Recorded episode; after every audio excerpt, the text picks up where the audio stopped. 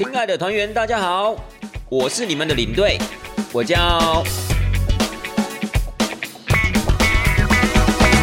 Hello，各位亲爱的听众朋友们，大家好，我是领队，欢迎回到带团这档事儿。这一次啊，终于呢，让我们把这个进度给赶上了，是吧？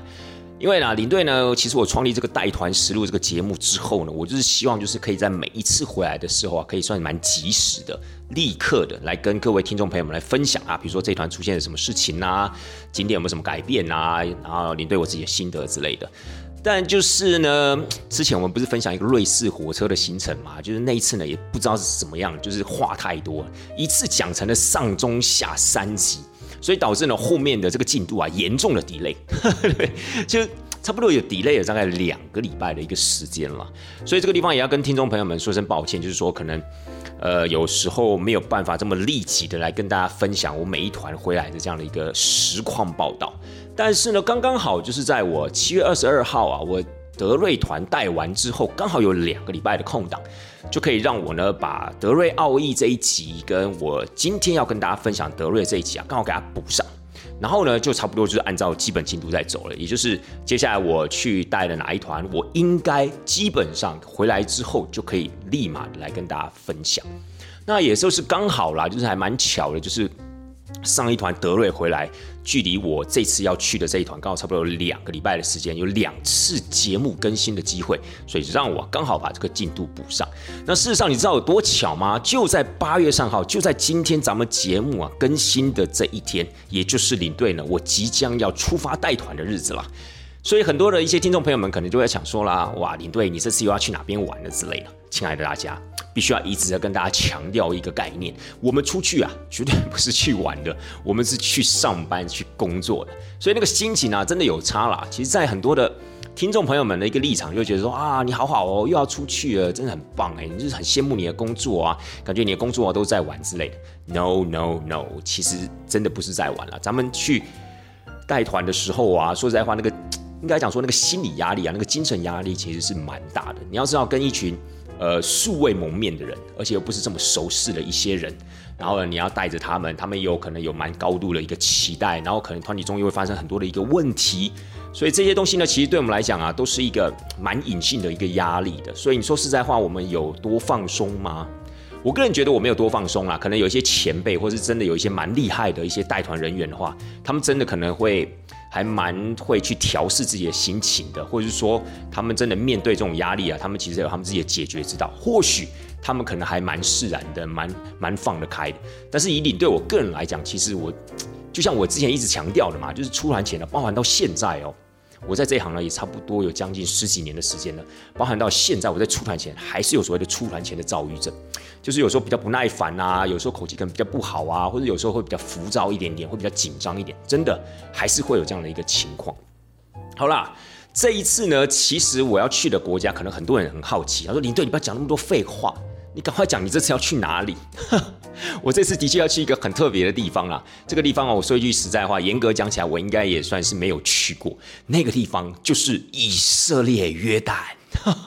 各位讲这句话的时候，有没有觉得那个圣光啊，从各位的头顶上这样洒下来的感觉？我自己在讲的时候，我自己都觉得这样的一个感觉了。这有什么？这等于是。上帝的故乡啊，真的，有时候我们在讲这个上帝的故乡，有时候是开玩笑了，但它的确啊是这个世界上啊，就是三大这个所谓的一神信仰的发源地，就是以色列。跟约旦，所以呢，这次也要去这个地方带团啊，心情也是非常非常的紧张。尤其呢，这一团的呃，应该讲说服务的对象，也就是团员他们其实是一组人，他们是一个公司，可以算是一种奖励旅游吧，就是带着他们下面的一些比较具有潜力的干部啊，一起前往这个以色列约旦，还包含了两天在杜拜的时间，所以呢，整个行程一共是十四天。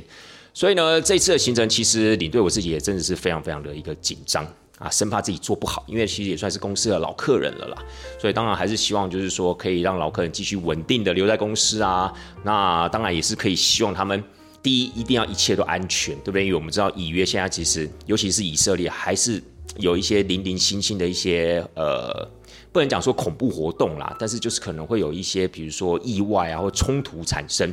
那再来的话，还是希望说他们在这么特别的地方可以留下很特殊的回忆。所以呢，当然站在领队我自己的角度呢，还是希望就是说这一趟行程可以顺顺利利的，重点呢是一定要平平安安的啦。所以，亲爱的大家，你看看会不会有压力？当然是会有很大的压力嘛，是不是？好了，所以呢，各位也是跟大家稍微的说明一下，就是领队呢，我在八月三号出发，下次回来的时间呢，就是回来的时间呢，就是八月的十六号。八月十六号，要是领队我没记错的话，它是礼拜三，所以很多人就想说，哇，太棒了，领队你可以在八月十七号礼拜四就跟我们直接分享了，对吧？呃，亲爱的大家，这边讲一定要容许领队我稍微稍微的偷个懒，因为我真的没有办法了，因为八月十六号回来的时候，其实都已经是晚上了。那可能又加上有时差的关系，还要整理东西，还要去呃公司要去做报账的一个关系，所以我真的没有办法在八月十七号去跟大家做一个这么立即的一个分享。虽然说我也很想，虽然说呢，我相信这段回来一定有很多的一些故事啊，或是情况啊，不管当地的人事物等等的，一定有很多东西要跟大家分享。可是真的没有办法在八月的十七号，好不好？所以呢，请容许我稍微偷个懒。所以呢，我这一趟已约回来啊，会在八月二十四号。的时候，再跟大家做一个比较完整的分享，好不好？因为我也知道，就是 如果说其实如果回来那天是礼拜四的话，我觉得哎，我这个偷懒的感觉还是蛮名正言顺的。可是哎呀，偏偏就是礼拜三。可是呢，我自己真的稍微评估一下，我觉得我可能没办法了，真的可能比较没有那样的一个时间，好不好？所以这个地方呢，还是要跟各位听众朋友们交代一下，下一次节目上架的时间将会是落在八月。二十四号，然后那一次呢，我们就是要跟大家分享一下以约加杜拜十四天的这个行程，好吗？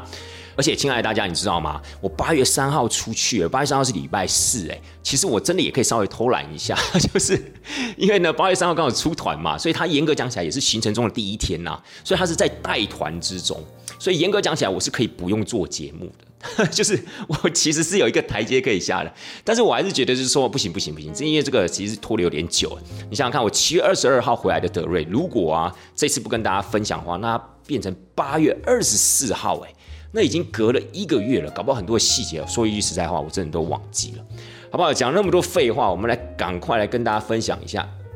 我七月中的这一团回来之后，德瑞。到底呢，行程上有什么改变？又或是我们上一集好像有跟大家埋一个伏笔嘛，就是说德瑞这个团啊，尤其是在呃暑假的时候，其实就会变得有点类似像亲子团，因为蛮多的一些家庭啊，爸爸妈妈都会带小朋友出门的。那么这个亲子团跟一般的团到底有什么差别？以及我们在这个暑假出门啊，到底有什么需要注意的事情？又是我们领队到底喜不喜欢带这种所谓的暑假的旺季团呢？咱们现在呢，就来一一的跟大家分析吧。好了，这团的德瑞团呢，真的算是一团大团哦，二十八个人满团。好，因为我们公司呢，基本上啊，呃，不希望超过二十八个人。但是不要问我为什么是二十八，为什么不是二十六，为什么不是二十七，为什么不是二十九，为什么要取二十八呢？因为我觉得二十八这个数字可能还算蛮好听的啦，是吗？我也是不晓得。不过可能有些人会觉得说，哎，那三十不是更好？哦，没有，我觉得三十啊，其实真的有点多了。好了，不管怎么样了，反正这是公司既定下来的一个规矩嘛，一个不成文的一个规矩，就是二十八个人，就是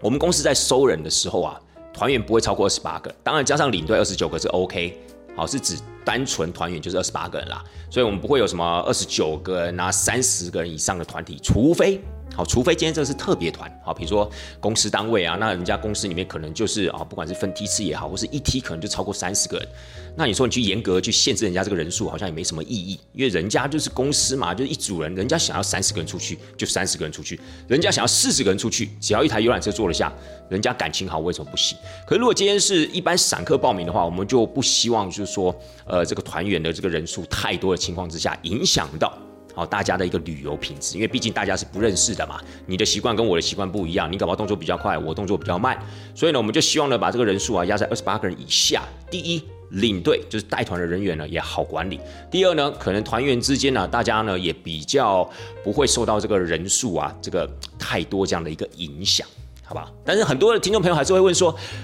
领队，我觉得这个二十八个人人还是太多了。我觉得最好人数大概是十八个，十八个旅旅行社就不用干了，你知道吗？就做十八个人，这个根本就是等于在做功德的。当然，十八个人旅行社当然也是有赚钱，但是当然人数越多，旅行社当然是赚的越多嘛。所以这还是要取一个平衡点啦。我也知道，可能比如说十五到二十个人上下，当然是最舒服的一个人数啊。不管是对团员也好，不管是对我们带团人员也好。可是这个东西很现实嘛，你开的公司，你就是必须要有营收嘛，你就必须要支持你的一些开销啊，支持这个公司的理想啊、梦想，所以当然不可能就是设定在十八个人啊。那我这团呢刚好就压线二十八个人，所以加上我呢是二十九位。我已经啊很久很久没有带这么大的团了，所以那个时候呢，其实刚开始接到这样的一个讯息的时候，心中是有一点点阿长。真的，因为你就觉得哇，人数怎么这么多？然后那个时候我们看到那个所谓的分房表，什么叫分房表啊？这个分房表其实就是呃团员们的一些基本资料，因为有时候啊，饭店其实还是需要这些基本资料，所以他有时候可能如果你没有这个分房表的话呢，他就会跟你收每一个团员的护照哦，甚至或是他们的护照影本。那其实就坦白讲有点麻烦，但是如果有这个分房表的话呢，他们其实可以很蛮一目了然的掌握我们每一个团员啊，就是他的一些基本资料，所以这是比较方便的一种表达方式。我们那时候看到这个分房表的时候，哇！一颗心呢，又瞬间，其实知道二十八个人的时候，一颗心已经凉了三分之一了。看到这个分房表的时候呢，看到这个年纪的时候，又凉了另外三分之一。什么意思呢？可能很多的听众朋友就在想说啊，领队这一次是不是你又带一些年纪比较长的长辈出去了，所以你又觉得很辛苦，是不是？不是，其实长辈们呐，呃，除非是说带长辈去走瑞士火车了，哇，那有时候真的心里当然会变变得比较压力比较大。这一团啊，是因为看到蛮多年纪轻的小朋友。其实这个小朋友啊，也不是说排挤小朋友，你没事不用去排挤小朋友嘛。但是你就知道这个小朋友有时候，你现在小朋友出来了，每一个人都是爸爸妈妈手心上的宝啊，你知道吗？所以有时候一些互动上面啊，或者有一些价值观上面啊，你有时候看的不是这么的习惯啊。比如说呢，有一些小朋友啊，不管是在礼貌的部分啊，不管是在个性部分，有些小朋友你知道吗？现在小朋友可能活惯了这种虚拟世界。尤其是那种我自己觉得啦，大概差不多小五到到高一，差不多就是国中这样的一个学龄哦，他们开始对一些不管是陌生人也好，甚至包含自己的家人哦，都有一点点不耐烦，或是爱理不理。然后呢，可能有时候在行程中呢，就会蛮容易直接的去表达他的一个情绪。那爸爸妈妈又蛮常会受到他们孩子的情绪影响，所以间接的也影响到他们的旅游情绪。所以呢，我觉得有时候这是一种联动的啦。当然，这可能是比较枝微末节的事情，但是有时候小孩一多，而且又是这种所谓的差不多国中年龄层的这种小孩一多的时候，我们自己的心里面呢，就是会浮起一些淡淡的不安感，就是就是你会觉得，哦，这团可能没有那么的好带哦。好，不管是在整个行程中的互动啊，或是你也知道，就是有时候家庭这种单位出来哦，就是顺照，就是反映我们在上一期节目跟大家讲到，就这种亲子团跟一般团有什么差别？我个人是认为，这种亲子团要大家打成一片哦，没有想象中这么容易。可能很多人都会觉得说，哎，不会啊！我觉得这个亲子团就好像是我身边有一些朋友，他们有了小朋友之后呢，他们可能会自己私下约一约，然后去野餐啊，去露营啊，然后去吃饭，去那种亲子餐厅吃饭。我看还蛮融洽的啊。我们其实一开始也是这样想的，你知道吗？但是我带过几团之后，我就发现，其实这一些所谓的家庭单位哈，比如说像我这一团，然后德瑞里面大概就有哇七八个家庭。大部分都是妈妈带小孩出来，因为可能爸爸在在台湾还在打拼嘛，所以才能让孩子跟老婆出来玩之类的，好像蛮多都是这样的一个情况，或者说爸爸可能就是懒得坐飞机啊，哎，anyway 怎么样的，反正大部分可能都是妈妈带女儿，妈妈带儿子，或者是说哦，可能就是一家四口出来玩，一家三口出来玩，所以我这里面呢大概有七到八组这样子的一个单位。所以我在想说，哎，那他们应该照养这几个家庭哦，因为小孩子年纪差不多，爸爸妈妈年纪应该也不至于差太远，应该大家应该会比较合得来或什么之类的。其实后来呢，我以经验法则来看的话，其实这些家庭大部分他们大概都是自己一组，就是他们就自己玩的很开心，他们不见得会跟其他的一些家庭单位来的这么的融洽。我不晓得，因为如果假设他们今天。哦，比如说我们在台湾，好几组这样的家庭约约出去玩，那前提是他们都已经认识，他们是朋友，所以他们这样约约出去玩啊，可能你会觉得哇，好像感情很融洽啊，或者这种亲子团好像很热闹。可是呢，他们这种亲子团是陌生的这样一个前提条件底下的话，好像就没有办法来的这么热络。哦，纵使行程走到了什么第七天啊、第八天啊，你还是会觉得，比如说在吃饭的时候，他们就还是喜欢自己一桌，然后不太喜欢跟其他的家庭并在一起。然后呢，他们可能谈的话题呀、聊的东西呀，还是以他们那个家庭或者是那个家庭在这个旅游里面遇到的这些事情为主。好，鲜少呢会想要说，哎，那我们也去认识一下其他家庭吧。哎，我们来认识其他的家的小朋友吧。好像比较少这个样子，好，除非是那种比如说人数比较少的哈，比如说那种妈妈带儿子啊，妈妈带带带女儿之类的，好，那种可能呢会比较有这样的一个机会。那为什么呢？啊，因为国外比较少那种两人一桌嘛，所以再怎么样也要凑成四个人、六个人，所以反倒是那种两个两个的那种家庭为单位的那种组合啊，比较容易互相熟络。其他的，尤其是那种三个人的这边，爸爸妈妈带小孩，就是三个人一组的啊，说四个人一个组的。那种就比较难以融洽在一起，所以那时候看到小朋友这个年纪的时候呢，你就会觉得啊，第一小朋友感觉就不好沟通，然后呢，可能呢就是以前带团的一些阴影啊，就会觉得说啊，他们可能也是呃有时候爱理不理啊，或者说他们可能刚好在所谓的叛逆期啊，对眼前看到的东西都没有什么样的一个感受，也不太会有什么样的一个互动跟共鸣，然后间接就会影响到他们家长的这样的一个情绪，所以呢，你就会觉得哇，有一点点阿展。再来，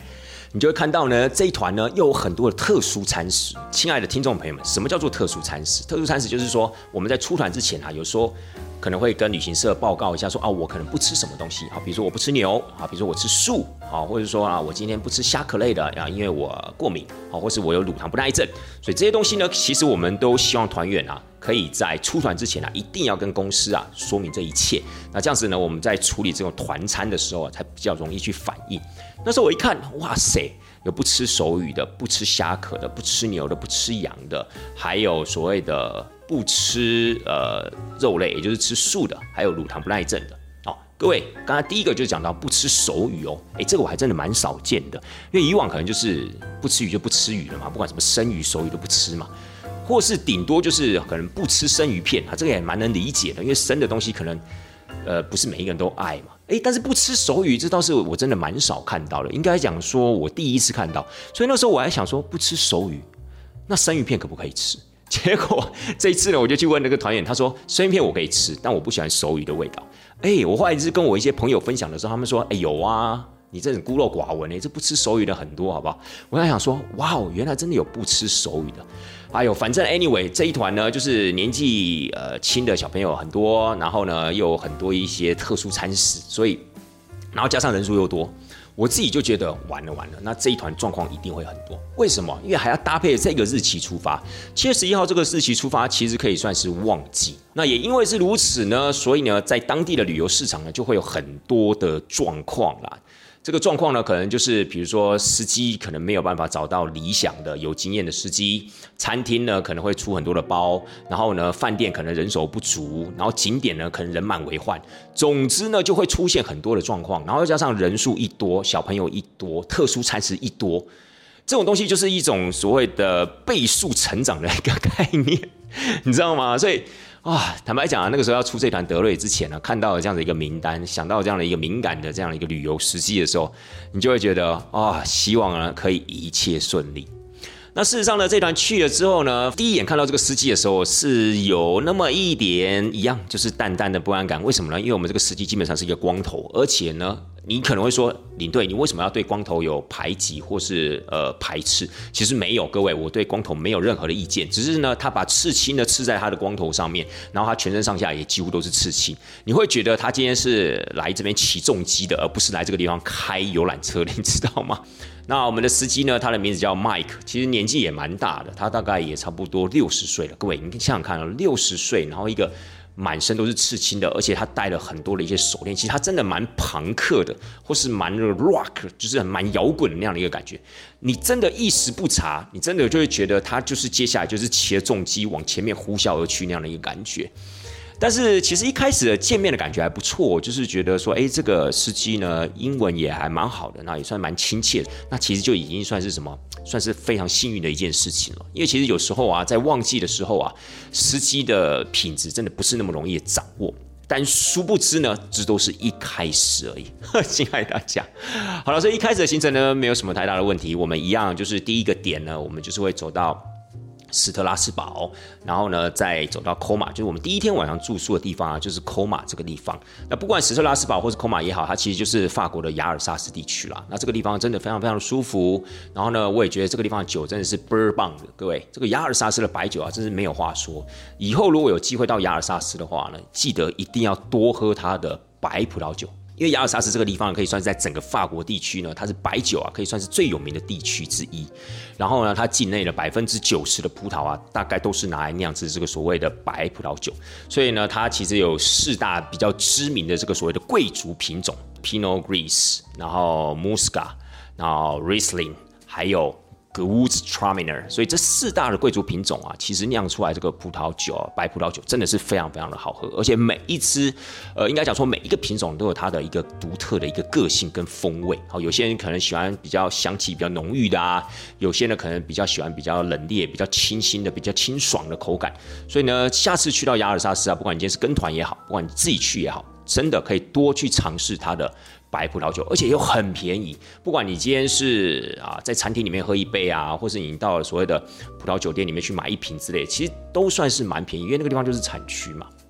那在雅尔萨斯呢，这一次啊，除了又再度的喝到这个非常令人回味的这个雅尔萨斯的白葡萄酒之外，我们这一次啊，其实尤其在科马这个地方看到了很多的欧洲白罐哦。这个部分，可能有些听众朋友们就搞不太清楚了，什么欧洲白罐？它是它是什么？它是一种动物吗？还是什么？各位，它是一种鸟啊！它就是我们在欧洲俗称的送子鸟。其实所谓的欧洲的送子鸟，很多人都以为说啊，是不是那个下巴有一个很大的囊袋？不是，好不好？那是各位，那个是我们去希腊会看到的那个大嘴鸟，叫鹈鹕啊。它不是送子鸟啊，它基本上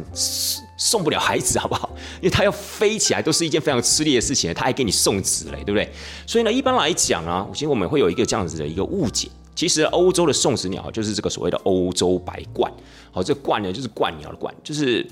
呃倒冠的冠，好旁旁边的这个剑字旁去掉，改成一个鸟字部，好，就是欧洲白鹳啦。那这个欧洲白鹳呢，可以算是候鸟的一种，而且呢，事实上呢，它的数量啊，其实也长年以来啊一直在锐减。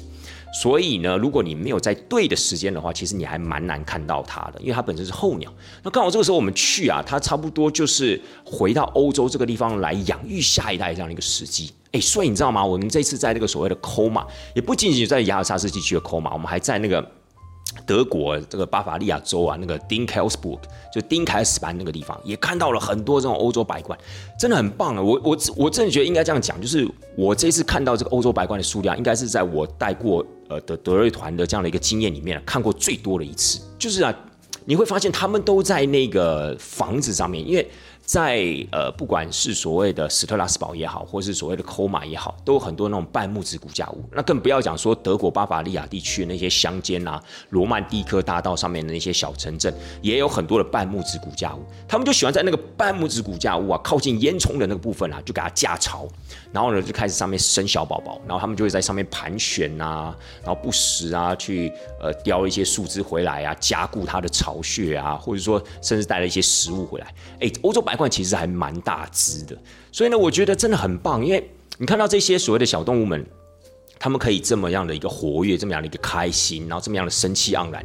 你就会觉得心情就会变得很好，因为毕竟这种地球也不是只有我们人类的嘛，我们还是希望就是说可以跟世界上所有这样的一个动物可以和平共存，然后他们也可以活得很开心，我们也可以活得很开心。所以你看到他们这样子非常辛勤的养育下一代，然后非常自由自在的翱翔在整个城镇的上空的时候，你就会觉得哇，那个感觉真的非常非常的棒。那团员们也是看到这样一个情境，也是真的觉得说，哇，真的耶！哎，你看那些纪念品里面卖的那个欧洲白鹳，是真的有这些鸟会在这个地方筑巢，哎，啊，不然呢？当然是真的，不然人家卖这个所谓欧洲白鹳的这个所谓的鸟的玩偶干嘛？因为其实我们在呃亚尔萨斯地区会看到很多这个欧洲白鹳的这种小的这种纪念品，然后做成这种所谓玩偶的，或是做成这种所谓的呃印花式的，把它印在一些纪念品的马克杯啊、盘子上面，所以很多当时的一些。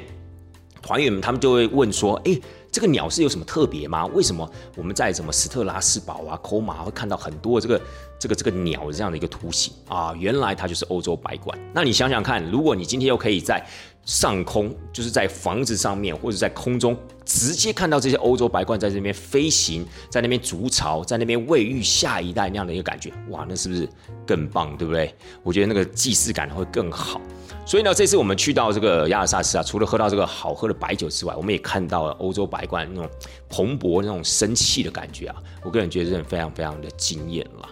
那我们德瑞行程走完这个亚尔萨斯地区之后，要去哪呢？答案就是。瑞士了，没错，我们会从巴塞尔这个地方啊，直接的切进瑞士。也就是说呢，巴塞尔可以算是所谓的法国跟瑞士的边界了。进到瑞士之后呢，其实我们德瑞的行程在瑞士这个地方的安排，就是会上所谓的少女峰，然后会走到呃少女峰山下的城市，比如说因特拉根啊。或是 Grindelwald 啊等等的，然后最后呢，在留声住一个晚上，再从留声离开，然后经由所谓的 Constance 进入所谓的德国。所以啊，我们在瑞士呢，其实只有三天两夜的行程，然后上一个少女峰，这就是我们德瑞行程的一个铺陈跟安排。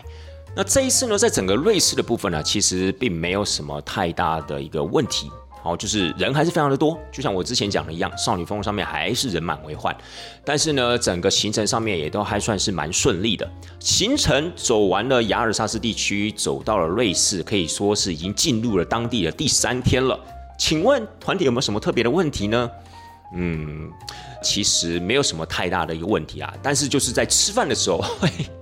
会比较多的一个情况发生，所以各位听众朋友们可能又在好奇了，为什么在吃饭的时候会有很多的状况发生呢？是这样子的，因为呢，我们公司呢基本上啊是在呃午餐的部分或是晚餐的部分啊，在条件许可的情况之下，都会尽量的请团员们喝饮料，好，不管今天是喝酒也好啊，喝葡萄酒啊，喝啤酒啊，或是年轻的朋友不能喝嘛，那可能就是改喝什么果汁啊、汽水了。重点来了，就是因为我们这一团哦，又有年轻的朋友。对，那年轻的朋友还没满十八岁，他们又不能喝酒，所以呢，相对的在点饮料的部分又没那么的单纯。你必须要先把大人按耐好之后呢，再来负责小朋友。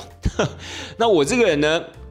基本上又是想说啊，就尽量给大家呃多一点选择啦，因为反正难得出来嘛，然后又可以喝又可以喝饮料，对不对？那大朋友的话，当然尽可能就给你喝什么白葡萄酒啊、红葡萄酒啊，或是啤酒啊等等的。好，这个都是我们公司啊可以招待。然后呢，这个部分点完之后呢，啊，还要去忙小朋友，因为我们小朋友在这团里面呢，大概有十一位，好，有十一位小朋友，所以这十一位小朋友呢，你要问他们说，哎，你们想要喝果汁吗？还是要喝汽水？我是觉得就是说，每一次在吃饭之前呢，大概都要花个十分钟左右把这些东西搞定。然后呢，餐厅又很忙，那餐厅呢可能也在疫情之后呢，有时候他们的工作人员也不是这么的有经验啦，或者说他们可能服务的热忱呢有限。所以呢，有时候在现场也是真的会蛮纷乱的啊。比如说上错饮料啊，好，比如说这个饮料上来之后呢，跟想象的不太一样啊，也会有一个落差啊。然后天气又热，你知道吗？因为这个时候去啊，刚好也是欧洲差不多热浪的开始，所以呢，在这个时候呢，有时候有一些比较。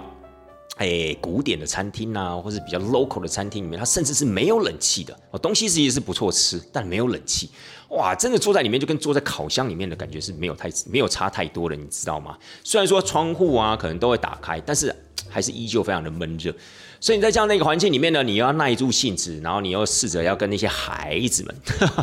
不是孩子啊，年轻的朋友们，你要跟他解释啊。哦，那柳橙汁没有，柳橙汁基本上都是那个浓缩果汁哦，没有现打的哦。然后呢，我们这个哦，这个综合维他命果汁，它就是喝起来有点酸酸的，然后有气泡啊。我不要喝有气泡的，我要喝没有气泡的。那苹果汁可以吗？苹果汁还有没有其他的果汁？凤梨汁哦，我要喝凤梨汁。就是每天呢，应该讲说每一餐的刚开始的时候啊，都要去处理这一类的问题。但是当然啦，以上都是领队我的抱怨，OK？对，就是 complain，没错。领队有时候也要找一个出口的嘛，对不对？也不是说每一次都是跟圣人一样啊，就是逆来顺受之类的。我们有时候还是必须要找一个出口。那有时候节目的一个分享呢，就是我自己的出口啦。那当然，其实我们在现场的时候，我们还是要耐住性子啦，就是。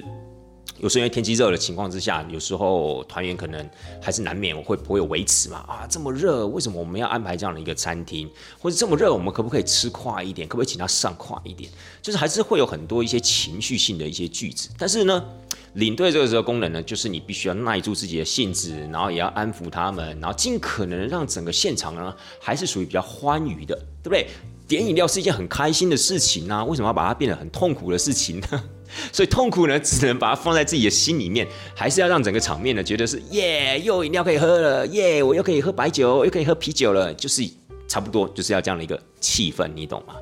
好了，所以其实到了瑞士之后呢，没有什么太大的一个问题。那司机到目前为止配合也都 OK，似乎呢也对路线啊都还算是蛮熟悉的。但殊不知，当我们一旦进到了德国之后，哇，这个状况就出现了。其实我们从留声离开到康斯坦兹的时候呢，呃，基本上这个行程、这个景点啊，对旅行社来讲，其实是再稀松平常不过的。尤其是台湾的旅行社，所以一般来讲，跟台湾旅行社配合的这些所谓的国外的车公司，对康斯坦兹这个城市啊，也都非常非常的了解。好，康斯坦兹其实就在波登湖边，然后它是位在瑞士跟德国的一个边境城市了。所以一般来讲呢，我们从瑞士要离开，通常都会在康斯坦茨这个边关这个地方，我们就要盖章。盖海关章，为什么呢？因为瑞士买的东西如果有买到退税的门槛的话，我们是必须啊要在这个地方盖海关章的。当然，前提你有很多的一些边境的城市可以离开，但是以我们公司来讲的话，我们就是选择从康斯坦茨这个地方离开。所以呢，我们在瑞士买的东西一定要在瑞士的海关这个地方盖章哦。所以呢，不能说啊，因为我们这团是法兰克福进出，所以瑞士买的东西到时候也在法兰克福机场盖章，不行。瑞士因为它没有参加欧盟，所以呢，它只要东西买到了退税的门槛，你一旦拿到了税单，你就必须要在离开瑞士之前，要先把这个海关章盖好。然后，当然你可以拿到，比如说呃其他的欧洲的一些机场啊那个地方去拿钱没有问题，但是海关章一定要在离开瑞士的时候就要把它盖好。好了，那不管怎么样呢，我们到了康斯坦兹的时候，其实这个康斯坦兹已经算是一个很稀松平常的城市，但是呢，咱们的司机就迷路了。不过也。因为是刚好就是那一天刚好是假日，所以在康斯坦兹啊有一些封路这样子的一个情况。因为太多的人啊，尤其从瑞士啊涌进这个康斯坦兹人很多，而且康斯坦兹又是一个湖边的城市，它刚好就在波登湖旁边，所以呢，每到夏日的时候，每到假日的时候啊，欧洲就会很多的人啊以家庭为单位，好就涌入这个湖边呢。他们可能也是去那边露营啊，去那边遛狗啊，运动啊，度过亲子时光。所以其实康斯坦兹那天人很多，然后有封路。但是呢，他就走错了，而且这个走错啊，真的是非常非常不理性。为什么呢？因为我就跟他讲说该怎么走，该怎么走。哎，我都已经多久没有来了？我大概有三年多没有来到德瑞这个地方了，我都还知道该怎么走。他今天跟我讲说，他是一个已经开车将近三十五年的这种老司机了，结果他竟然不知道哪一个地方要左转，哪个地方要右转，他必须要完全的依赖他的 GPS。但是你知道 GPS 哦，有时候因为我们方向的关系，它第一时间呢，并不见得是你准确的行进方向。你可能要走个，比如说十公尺、二十公尺，它才会转成你的正确方向，对不对？是不是？各位亲爱的听众朋友们，你们有没有用过那个 Google Map 在帮你指方向的时候？有时候你会发现，哎，奇怪，我明明是往前走。但是我上面的小蓝点怎么是往后退呢？哎，结果你再往前走个五公尺、十公尺，你就会发现，哎，它转过来了。你就说啊，原来是没还没转过来啊。就是常常有时候啊，在一开始的时候会有这样子的一个什么，会有这样子的一个面，会有这样一个吊轨的这样的一个情况了。刚好呢，这次就发生在我们这个司机的 GPS 上面。好，在在停红灯的时候，我就跟他讲说，你这个地方，Mike 一定要左转，你这样才有机会呢，可以把我们载到火车站，才有机会呢，把我们载到我们该去的餐厅。结果呢？说巧不巧，这个 GPS 呢，它刚好呢，它的方向前进的方向呢，就刚好是对着另外一边，就是要右转的方向。那我是跟他讲说要左转，那结果 GPS 是跟他讲说要右转，我就跟他讲说，你千万要相信我，一定是要左转的。结果他就跟我讲说，你会比我熟吗？我在这个地方开了三十五年的车了，你今天多久没有来了？而且呢，我看你也没有来过几次，你会比我熟吗？Sit down, please。他就叫我坐好。哇，我整个火气就上来了，你知道吗？因为中中午也很热，天气也很热，我整个火气就上来，我就跟他怎么样？我就跟他对干。但是我当然不可能跟他干的很夸张了，因为旁边都是团员呐。如果你今天领队跟司机干的太夸张的话，那团员一定会觉得很恐怖啊，对不对？就说到底是怎么了？那也会影响到整个旅程的观感嘛。所以说，我还是非常理性，使口气稍微大声了一点，因为其实这已经稍微已经就是我已经有点。理智性断掉，因为我觉得说你怎么会不知道这个地方要左转，而且你还在跟我讲说要右转，因为这个右转又回到了海关，又回到我们刚才海关盖章那个地方，就真的非常的夸张啦。就是我甚至觉得只要是方向感好一点的团员，搞不都知道要左转了，你知道吗？结果呢，他还是给我右转他还是坚持己见，因为他只看他的 GPS。所以从那个时候我就发现，其实他不是一个我想象中这么经验到地的司机。OK，他可能真的开了三十几年的车，但他之前开的是什么车我不晓得。他有可能开的是货车、连接车，或者他之前是仅限于比如说哦，在东欧地区开车什么之类的。否则你怎么可能不知道这个地方？你怎么可能不知道这个地方要左转啊，还是什么什么之类的？结果呢？你知道吗？你知道这种老司机就是必须要让他自己承认自己错误，他才会改变。所以呢，当他右转之后，他就觉得不对啦，然后就不讲话啦。然后我就跟他讲说：“你看，你浪费我们多久的时间？这个一转错，差不多就是又浪费了二十分钟到半个小时。因为你还要因为封路嘛，所以他变成说又要再转回来。你就知道吗？就光搞这个，就吃饭的时间就延误了四十分钟。阿不好险，团员们其实还算是蛮理性的。”还算是蛮能接受这个情况的，因为其实事实上他有看到我跟司机在沟通了，否则是真的有时候讲难听一点，天气这么热，我立马一通电话打到台湾去客诉，因为火了，你知道吗？所以啊，当时的情况就真的是这么的一个尴尬。然后你知道吗？刚刚好呢，那个餐厅呢又是一间没有冷气的餐厅，你知道，很多事情就这样凑巧的给它凑在一起。但是好险，东西还不错吃。但是呢，因为我们就是在这个地方吃吃四到四的，就是要上。啊，开胃菜、前菜、主菜还有甜点，四到四的，其实东西是真的还蛮好吃的。如果有冷气的情况之下，慢慢在里面吃是一件非常享受的事情。但你知道没有冷气，然后刚好那个地方又很热。我们去到康斯坦茨波登湖那个地方的时候啊，差不多室外的温度大概有三十三四度，然后里面是没有冷气的，在一楼的空间，哇！所以真的吃到最后的时候，你可以看得到，就是团员们在吃甜点的时候，那个已经是怎么样，好像在做蒸汽浴那样的一个感觉。但是也没办法，你还是啊，你还是必须要就是赶快的控制现场，然后让这个上菜的速度稍微快一点，然后呢，尽快呢结束这个尴尬的一个状态。好了，那不管怎么样呢，康斯坦斯结束之后呢，我们就往福生走。那福生的话，我相信在我前面的集数里面有跟大家分享到，其实福生呢就是前往新天鹅堡之前的一个前哨站。那我们就住在那个地方，然后隔天呢就进这个新天鹅堡。那新天鹅堡那个地方啊，其实现在也是很多人啊，也是人满为患。因为像我们这个行程是有让团员，呃，我们是坐公车上去。好，坐巴士上去，那这个毋庸置疑，因为一般来讲都是这样的一个安排。我们坐巴士上去之后呢，会先去看它这个玛丽铁桥。那那个玛丽铁桥结束之后呢，我们会用步行的方式啊，走到新天鹅堡。因为新天鹅堡它都会有一个确切的一个预约时间嘛，你一定要在那个预约时间抵达，然后按照它的时间进去参观。结束之后呢，我们公司这个地方呢是安排团员可以坐马车。然后慢慢的下山，也就是说，我们是坐公车上山，然后坐马车下山。那也因为人数真的很多的关系，光就等那个马车啊，大概就等了有少部分的团员啊，大概就等了差不多有半个小时。也就是说，当他们坐这个马车下来的时候，大概其他地方也都不用看了，准备要吃饭了，你知道吗？所以有时候这个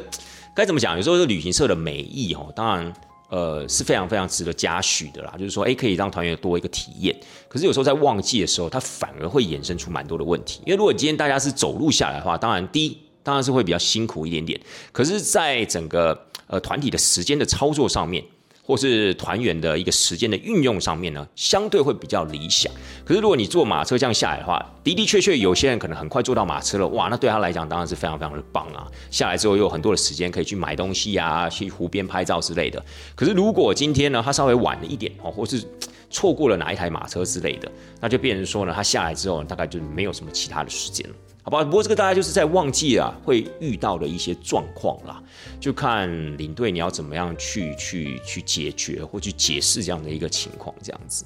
然后呢，行程接下来啊就是要从这个新天鹅堡呢，我们要一路的开到所谓的慕尼黑。那我们在慕尼黑啊，这次行程是安排住两个晚上啦。那我们抵达的那一天呢，其实是礼拜天，所以呢是没有什么特别的一个行程安排。我们只有在进到慕尼黑的时候去看一个所谓的 Velt，就是 B N W Velt，也是它的一个所谓的概念中心。但是概念中心。坦白讲，我自己是觉得有一点多余啦，因为其他的概念中心呢，就让你去看一些就是它可能新发表的一些车款啊，比较经典的车款啊，当然不仅仅只有汽车啦，还有所谓的摩托车。那我们知道 B N W 集团下面又有劳斯莱斯，又有 Mini Cooper，所以它一样在那个概念中心里面呢，有放这几款车子来给大家欣赏。但是如果你不是很喜欢车子的，或是你对这个 B W 没有什么特殊的一些品牌喜好的人来讲的话，你就会觉得在那个地方其实还蛮浪费时间的，就是不知道去那边干嘛。我也不知道去那边买车的，对不对？那 OK，纵使是我平常在台湾是开 B W 的车好了，但是我去到那个地方一样。没没什么特别的，因为你也不能坐进去，你顶多就只能跨在这个摩托车上面，然后在那边拍拍照之类的。所以我个人是觉得安排这个这个概念中心是有一点点那么的无趣了。但是我觉得这可能是行程中的一个噱头吧。我就是告诉大家，哇，我们有去到这个 B N W 这个概念中心，然后旁边是它的总部，还有旁边这个所谓的 B N W 博物馆之类的。但是呢，这一次呢，我就做了一个小小的突破。什么突破呢？因为刚好因为是礼拜天嘛，所以我在这个所谓的概念中心结束之后啊，其实我一般来讲，大概我们就是回饭店，然后可能在饭店的附近吃个东西，大概就结束今天的行程。但是呢，我就特别的把团体啊一样带进所谓的老城区。那我这次带进老城区呢，其实我就是想去走一些啊比较特别的景点。哦，是曾经呢，我自己也没有走过的。然后我会觉得，就是说，那在吃饭之前，因为我这次请公司啊，在特别帮我安排在老城区里面安排了一个餐厅。就是安排那个所谓的市政厅的地窖餐厅了，在那边吃饭，所以我就想说，哎，那我刚好离吃饭前还有一段时间，我就带团员去走走吧。我们去哪里走走呢？我们就去那个王宫的花园。没错，因为一般来讲啊，我们这个行程都会安排这个王宫的导览，就慕尼黑王宫的这个导览。那这个慕尼黑王宫导览当然就是巴伐利亚王国当时他们使用的这个王宫，他们住的这个地方，我们会进去啊，会有一个室内的一个导览，好，室内的一个导览跟参观。可是呢，每次出来的时候啊，我们的导游就会跟大家讲说啊，各位，如果你还有时间，下午如果自由活动时间，你有时间的话，其实你可以到花园去看看。但绝大多数人都没有这个时间，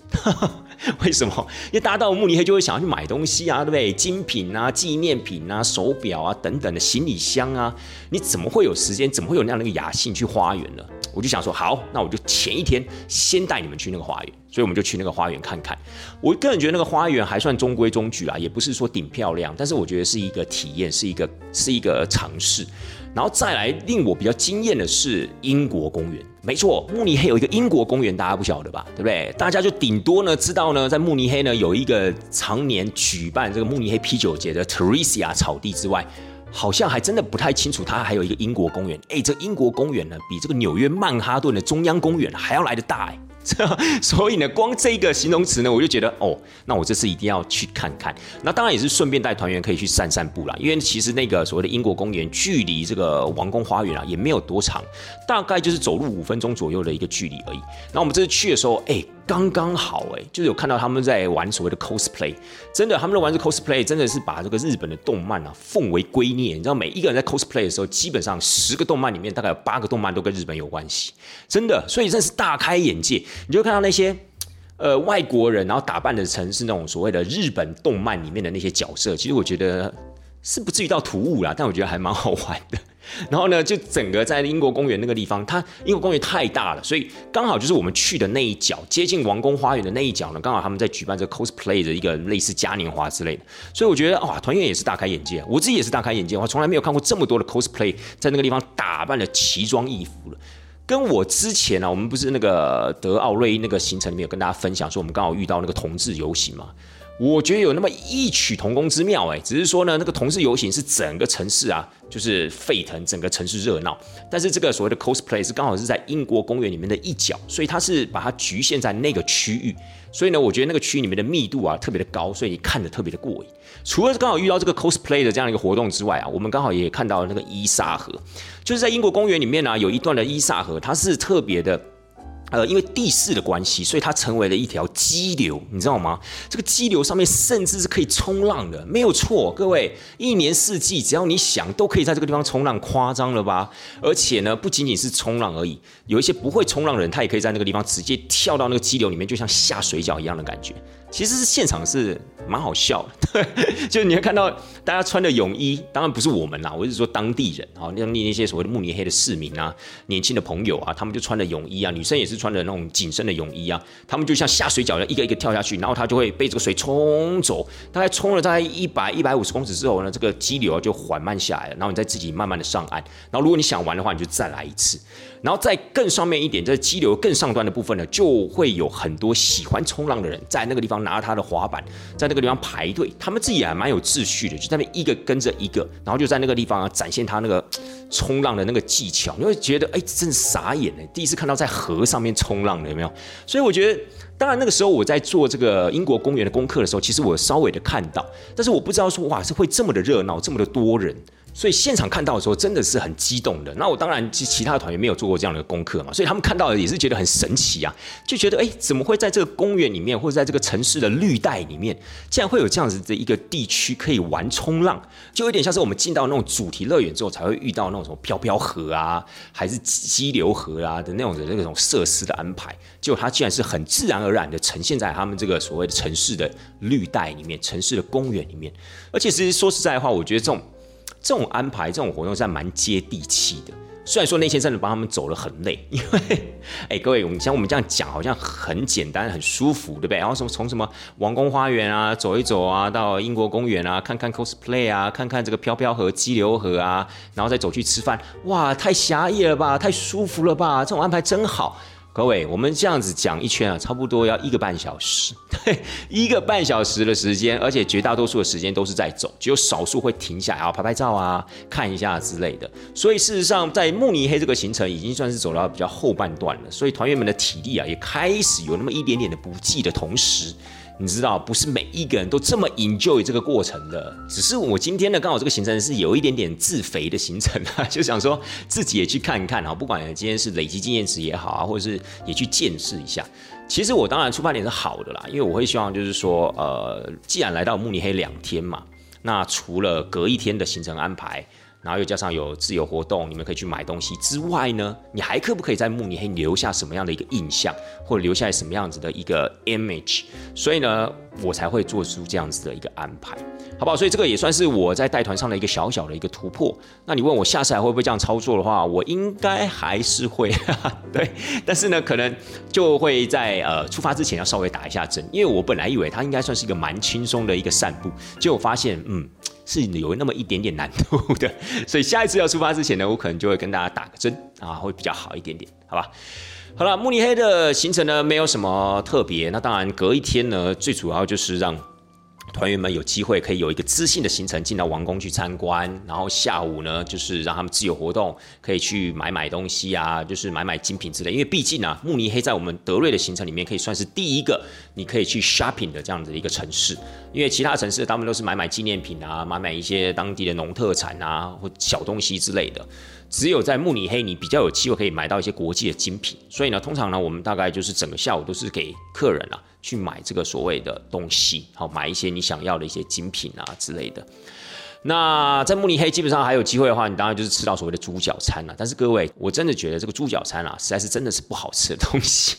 可是呢，你不管怎么想，你就是还是得安排，因为呢，大家到了德国就是想要去吃一下当地的德国猪脚。那事实上，其实我们公司啊，在慕尼黑这个地方已经换过三四间餐厅了，没有一间餐厅呢是可以达到台湾德国猪脚的水准的。所以是什么意思？简单的告诉大家，真的德国猪脚吃来吃去还是台湾的好吃，好不好？一定要把这个话呢，把领队的我这番话呢放在心里。好，不管你下次是自己去德瑞玩，自己去德国玩，或者自己去。或是跟团去德国玩，哦真的你会发现领队真的讲的一点都不差，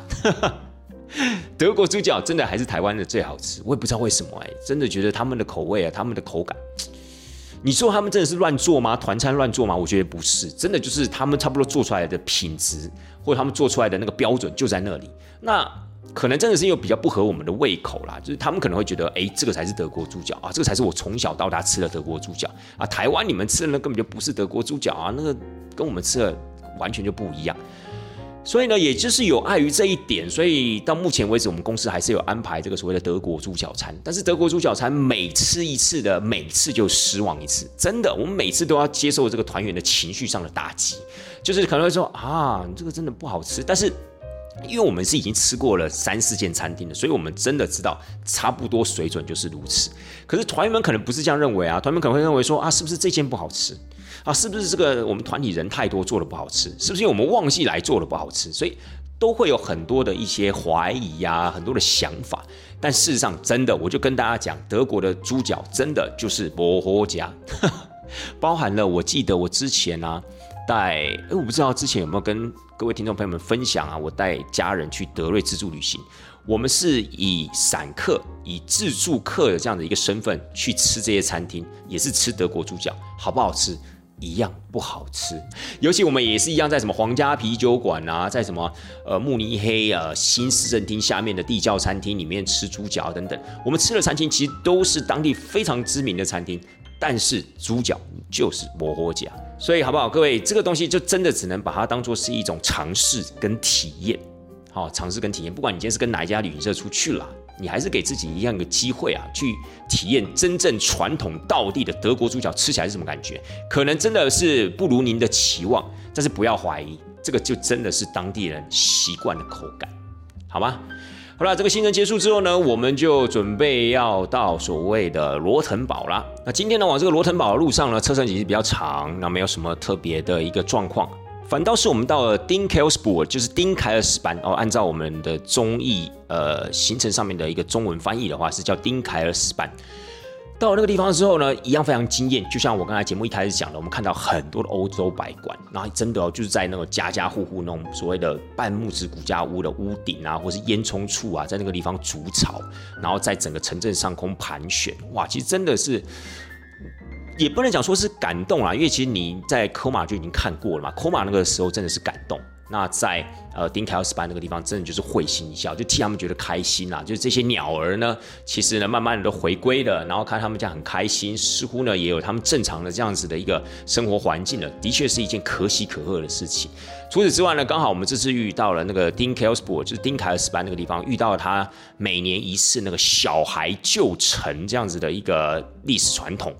因为这个小孩旧城啊，是跟三十年宗教战争有关系的。但是这故事呢，讲起来有点多，我就不在这个地方赘述了。有兴趣的可以去查一下，到时候我会把这个城市呢，把它写在我的这个节目的内容说明里面，叫 Dean Kelsport。然后呢，它有一个小孩旧城的故事，真的是历史事件哦。只是说他们现在每年的把它当做是一个嘉年华来去做一个纪念。然后呢，接下来行程就到罗腾堡。罗腾堡就是有如以往，还是一个这么迷人的中世纪的一个城市。所以呢，我还是个人对它的评价非常非常的高哦。当时呢，我带家人去到罗腾堡的时候啊，也是在罗腾堡那个地方，把它当做我们整个行程的最后一个点。所以其实我还蛮喜欢这个地方的。罗腾堡结束之后呢，隔天要去海德堡，然后前往所谓的莱茵河地区。在这个地方呢，司机呢又出状况了，就是呢，他其实真的对这个路线呢，真的不是很熟，因为这个。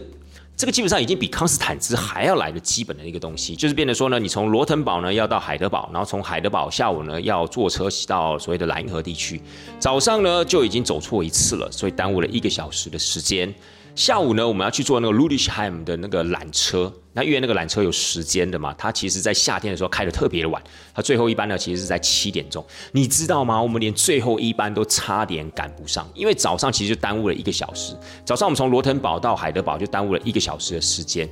我个人认为他应该是转错交流道了，但他那个时候是跟我讲说呢，因为呃本来要转的那个交流道呢，他在施工，所以他没有办法下去。所以他本来要给我绕一条大的路，要大概晚一个半小时才能抵达海德堡。我就跟他讲说，没有关系，我们先下高速公路，从另外一边上，然后我们从对面的交流道下看看，或许啊可以解套。一开始他也不同意，一开始他说，但是 GPS 就叫我要这样走啊，我有什么办法？我就跟他说没有关系，我们稍微变通一下，我们从。交流道，你原本说封闭的那个交流道的对面嘛，因为我们北上南下各有一个交流道嘛。如果今天比如说北上的封了，那我们就换南下的嘛，这样子有点是这样的一个概念啦。结果好不容易这样换了，只大概耽误了四十五分钟的时间，但是也接近差不多一个小时了。然后呢，像我们从海德堡到 l u g i s h e i m 就是在那个莱茵河地区的一个小城镇了。我们在那个地方其实是有安排了一个葡萄园上面的一个缆车这样子的一个活动。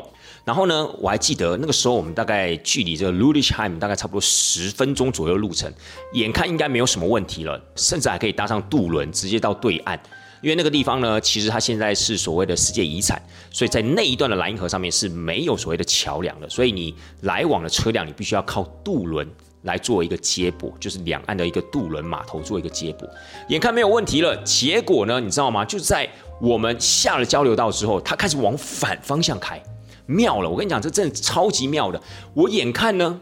就已经快要到 l u d i c h h i m 那时候我的戒心也差不多要解除了。那时候我就跟团员讲说：“哎，各位，我们差不多把东西整理一下喽，因为等一下呢，我们下车之后，我们就应该怎么样怎么样怎么样怎么样之类，已经开始在介绍我们等一下要注意的事情。结果我就发现，哎，感觉就应该已经要到了，为什么还没有到？结果我就开了我的 Google Map 一看，哇塞，越开越远。现在呢，距离 l u d i c h h i m 大概还有二十五分钟的时间。我就说，为什么本来是十分钟，现在变二十五分钟？我就跟我们的司机对了一下。结果他说：“我也不晓得啊，GPS 就叫我往这边开啊。”哦，我真的快抓狂，你知道吗？因为那个时候呢，我觉得为什么这么多的问题？OK，你如果真的路线不熟，你可不可以跟你的同事们再确认一遍？你不要每次都跟我讲说啊，因为 GPS 叫我这样开，那你的 GPS 为什么就有问题？我的 GPS 就没有问题呢？怎么会这个样子呢？我现在讲起来还是很生气，你知道吗？因为那个时候呢，真的就差那么一点点没有上到缆车。各位，你知道有多么这样的一个惊弓之鸟吗？我们最后一个团员坐上那个缆车，坐上那个缆车的时间是刚好七点钟。如果今天呢，现场那些工作人员要是一下子心情不好，他也可以大可让我们全部人都不要上缆车。他说：“哦，对不起，我们这个缆车已经要关闭了。你们现在上的话呢，七点之前是没有办法到上面的，就是没有办法到另外一个站下的。所以呢，你们现在已经不能上车。如果他给我们这样子的一个要求的话，我们也没有皮条啊。事实上也是如此啊，因为我们今天到缆车站的时候，我还记得那时候我们冲到缆车站的时候已经是六点五十七分了，你知道吗？然后呢，我们还要买票，买完票之后，我们还要上缆车上进那个车厢。所以当我们最后一个人进到车厢时间真的是七点。当我们开到，因为它是 A 点上 B 点下嘛，我们开到 B 点的时候，其实已经是七点十分十五分的时间了，哎，所以其实已经有延误到人家下班的一个时间。所以人家其实，在一开始如果不让我们上去的话，其实我们也没有办法去说什么的，因为事实上我们真的是太晚到了，都已经快差三分钟就要下班了，你这个时候才来，事实上也说不过去。可是就是真的，因为他。啊，你知道，就是又开错路，那有什么办法呢？而且那个时候我们因为要到 l u d i c h h i m 我们从那个地方是要坐一个渡轮到对岸的。渡轮其实如果顺利的话，其实还蛮快的啦，差不多大概就是五分钟八分钟，我们就可以从这一岸，然后呢就可以直接到莱茵河的对岸到 l u d i c h h i m 去。结果你知道吗？那个时候我开错路，好不容易开回来，到了河边的时候，就眼睁睁的看着我前面有一艘船开出去了。我跟你讲，那个时候很多的那些脑补啊，很多的一些阴影啊，就乍然而现，你知道吗？因为我曾经也有蛮多次没有搭上什么火车啊，没有搭上什么渡轮啊之类的，我就想说，Oh my God，该不会要再来一遍之类的，你知道吗？结果那个时候我已经在车上，我就已经跟大家讲说，各位，如果今天这个时间真的不够的话，我们只有明天再来了。但是你知道吗？明天再来就是会耽误很多的时间呐，啊，不然为什么我们要安排今天上去呢？对不对？一定有它的理由的嘛。所以呢，我跟你讲，那个时候真的心中的这个真的是荡到一个谷底，你就会觉得说，为什么又发生这样的一个事情？早上已经转错一个交流道，下午你又跟我说你开错，哇，那个时候整个人就快爆炸，你知道吗？但是你你当然还是必须要按耐自己的情绪了。我是心中的小宇宙了，好不好？心中的小宇宙当时真的是快爆炸，你知道，感觉就是要创造出一个新的宇宙来了，你知道吗？结果真的是，我觉得是提供跳拱狼啊，差不多是这样一个概念。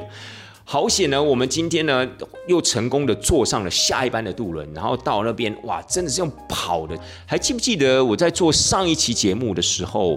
在一开始的时候，跟大家讲说啊，我觉得我最近好像蛮常掉东西的。然后我跟大家提到手链嘛，我说嗯，这个手链应该是非战之罪，因为手链呢是在我在赶一个缆车站的时候呢，不小心啊，在跑步的过程中应该是掉了。各位你在跑哪一个缆车站？就是这个缆车站啦，就是在跑这个缆车站的时候，因为那个时候我必须要先跑过去，因为我怕它真的提早打烊了。或者说他提早不载客了，哇，那个真的是会蛮麻烦。所以呢，我就自己就先跑第一个，然后我还跟团员讲说：“各位不好意思，还是要麻烦你们要小跑步哦，好不好？千万不要走得太悠闲哦，还是要小跑步的跟上我，起码呢距离我至少要在五十公尺左右的距离，好吗？” 然后我就一个箭步就跑上去了，怎么办呢？结果手链就掉了。所以当然我不确定是不是在那边掉了，我只是深切的怀疑了。哦，所以你就知道那个时候有多么的那个刺激，有多么的惊险的。因为如果真的没有搭上的话，我觉得客人的情绪一定会受到影响。因为隔天是要去法兰克福啊，法兰克福一样又是要让他们多一点时间去自由活动、买东西的一个地方了。所以你想想看，如果今天因为这个司机开错路，然后我们又要耽误到明天的时间的话，其实会有很多的一些团员是无法接受这样子的一个结果的。那当然，可能很多人说啊，领队你也不用紧张啊，因为这是司机的问题啊，这又不是你的问题。亲爱的大家，司机跟领队是一体的，好不好？我们呢，基本上就是一个 partner 的概念，所以呢，司机要是没有开对路，领队基本上也要负一定的一个责任的，因为你要尽监督之职嘛。就是你看，哎，路线好像有点不太对了，或者说你如果觉得哎方向不太对的话，你要适时的跟司机反映。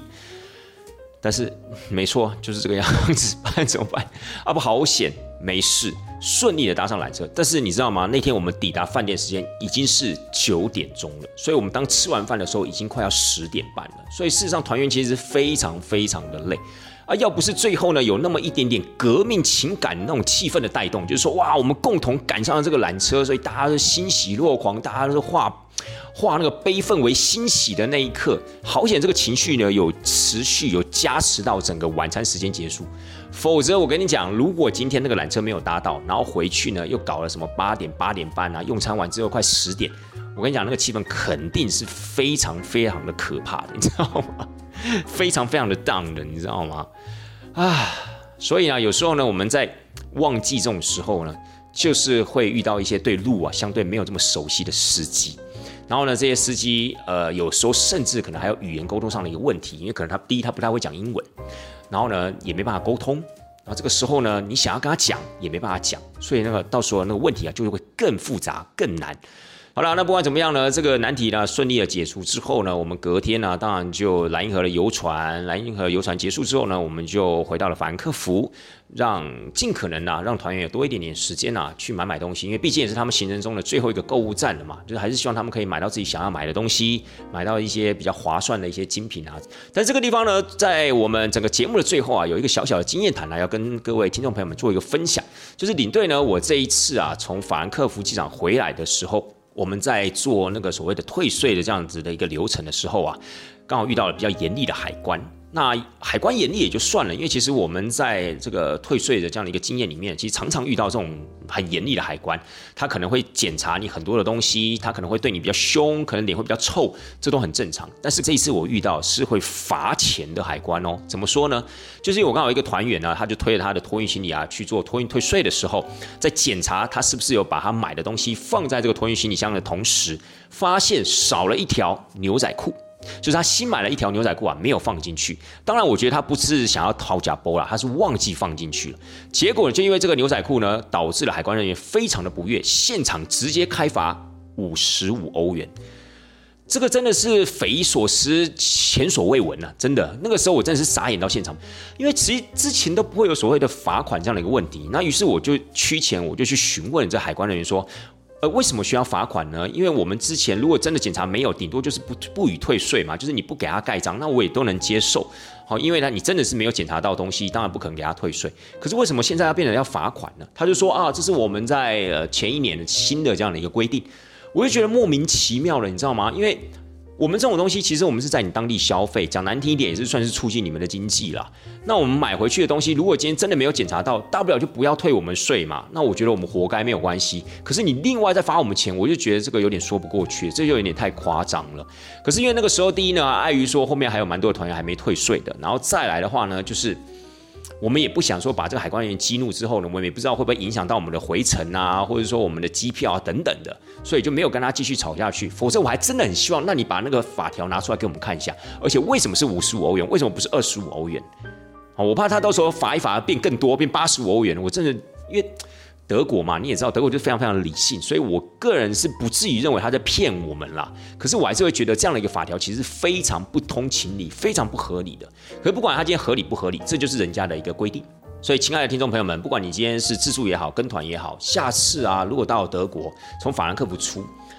其实我想也不仅仅是德国啦，纵使你包含你从像奥地利啊、捷克啊，或者任何一个欧洲的海关要回来，我觉得他们现在的这样的一个检查都有升级，而且甚至有变得比较严格。所以我还是希望大家尽量的不要掏假包，尽量的就还是把你该放在托运行李箱里面的那些托运退税的东西啊要放好，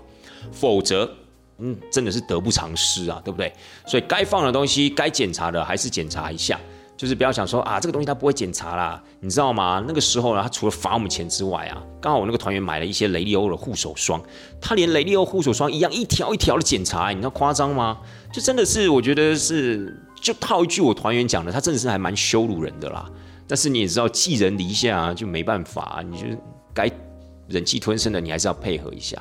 好不好？所以呢，这个经验谈呢，也在节目的最后啊，要跟各位听众朋友们做一个分享，就是欧洲呢，现在在关于这个退税的检查的部分啊，做的非常的严格，甚至还有罚款的问题，所以大家一定要千千万万要注意哦。好了，各位，今天的节目也差不多到这个地方要告一段落了。那不管怎么样呢，这一团呢也算是呃快快乐乐的出门，平平安安的回到家了。那团体里面有蛮多一些年轻人呢，当然就是有如我一开始讲的。呃，我不知道他们到底是被强迫出来的，还是半强迫出来的。总之呢，他们对这个行程呢，当然他们的感受没有像大朋友来的这么的多了。因为那些爸爸妈妈或是家长们，当然就是第一一方面呢，他们自己也是很 enjoy 这个行程；二来，他们当然还是希望就是说带着他们孩子出来玩啊，是珍惜这个所谓的家庭时光啦。就是不管今天孩子们是配合还是不配合，耐烦还是不耐烦，他们总是认为说呢，呃，这样整家人一起出来呢是好的。会有一个大家一起的共同回忆。那当然，我是很支持这一点啦。只是有时候就是会比较遗憾，小朋友或是年轻人，他们没有办法感受到爸爸妈妈这个真情呐。哦，可能他们有时候在行程里面要拍照，还是爱理不理的啊，或者说要去哪个地方啊，他们可能就哦，不要，我好累哦，我要回饭店了。为什么晚上还要出来走？为什么你还要去超市之类的？就是你知道，现在孩子们有他们自己的想法嘛？他们可能比较沉溺在所谓他们的手机世界里面，所以呢，有时候呢，他们就没有办法第一时间感受到那种父母的用心。我是觉得还蛮遗憾的啦。但是除此之外呢，这团的年轻人呢，小朋友们呢，也还算是配合啊，基本上呢，也没有在行程中给我吐槽太多。就是有时候你可能会要铺气氛啊，要制造一些气氛的时候，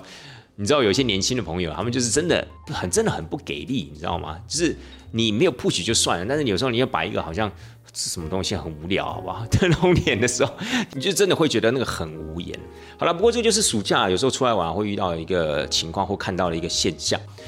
好了，那不管怎么样呢，还是要跟大家提醒一下，就是说我们下一期的节目呢，将会是在八月的二十四号，好吧？八月二十四号的时候呢，会跟大家分享一下，呃，你对我这一趟从已约回来的一些经过，相信一定是会非常非常精彩的，好吗？敬请期待带团这档事儿，咱们就八月二十四号见喽，拜拜。